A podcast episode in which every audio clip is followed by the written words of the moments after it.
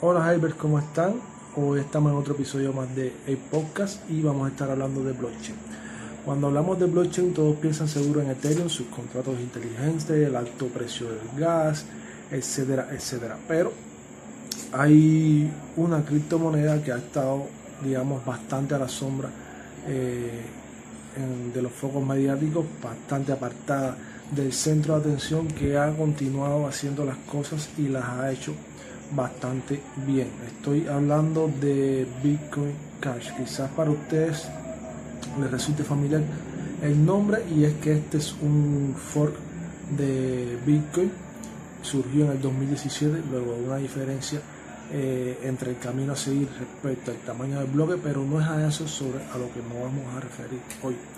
Bitcoin Cash fue incluyendo en sus continuas actualizaciones nuevas innovaciones que se apartaban de se apartaban por completo de lo tradicional. Y de estas actualizaciones ha resultado que hoy en día Bitcoin Cash pueda incorporar dentro de su blockchain contratos inteligentes y puede incorporar dentro de su blockchain eh, diferentes tokens.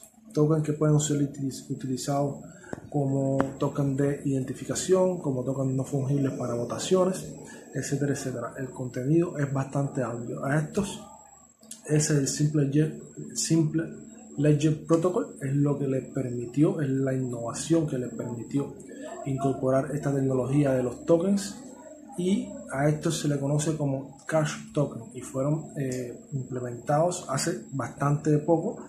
Eh, creo que la actualización en, la blockchain de Bitcoin Cash se hizo el 15 de mayo de este, de este mismo año 2023 por lo tanto es bastante, pero bastante reciente. Otra de las innovaciones que nos trae esta blockchain es que puede eh, incorporar ya contratos inteligentes y esto lo hace gracias al NEH Protocol, que es una tecnología, es una herramienta open source que le permite, utilizando eh, características específicas de la blockchain de Bitcoin Cash, incorporar contratos inteligentes a través de oráculos eh, entre dos personas. Esto es bastante fácil. Eh, no es bastante fácil, no, bastante sencillo de entender. Eh, digamos, un caso de uso es que si yo considero, quiero protegerme de la volatilidad del precio y quiero intercambiar mis Bitcoin Cash por su equivalente en valor al dólar en el momento de hoy, hago un contrato inteligente con otra persona que quiere esos Bitcoin Cash porque piensa que va a bajar de precio o, que va a subir de precio y por lo tanto va a obtener una ganancia. Entonces yo le transmito, digamos, eh, el valor de 100 dólares en Bitcoin Cash a día de hoy a esa persona y esa persona me garantiza que por el tiempo que dure el contrato, puede ser un mes, seis meses, un año, al término de ese tiempo, me, da, me va a devolver el equivalente a 100 dólares en Bitcoin Cash. Si el precio sube, obviamente yo obtendré menos Bitcoin Cash, pero mantendré el mismo valor en dólares. Si el precio baja, yo voy a obtener menos Bitcoin Cash, pero es decir, voy a obtener más Bitcoin Cash, pero va a seguir siendo el mismo valor en dólares. Esto nos, nos permite, esto básicamente es lo que hacen muchas personas en exchange centralizado, pero esto lo permite hacer entre usuarios sin necesidad de un tercero.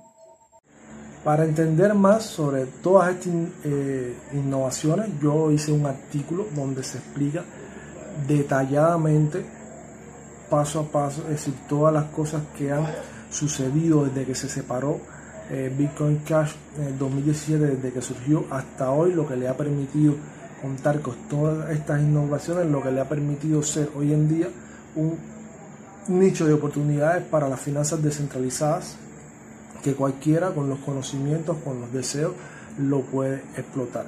Lo mismo desarrolladores que inversores, que personas comunes y corrientes que solo desean, digamos, explorar la tecnología otra ventaja al favor de Bitcoin Cash es que las comisiones, los fees son bastante bajos, muchísimo más bajos que en Ethereum, muchísimo más bajos que, que en Bitcoin y que en muchas otras redes, por lo tanto permite que estas transferencias entre tokens, estas transferencias entre contratos inteligentes sean realmente baratas.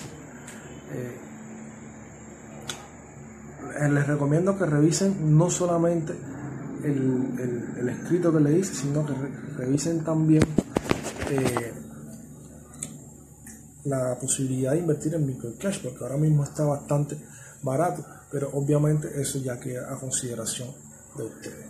Eh, eso ha sido todo. Nos vemos en el próximo podcast donde les, voy les prometo traerle otras eh, opiniones y otras cositas sobre criptomonedas, quizás sobre algunos otros temas en el futuro.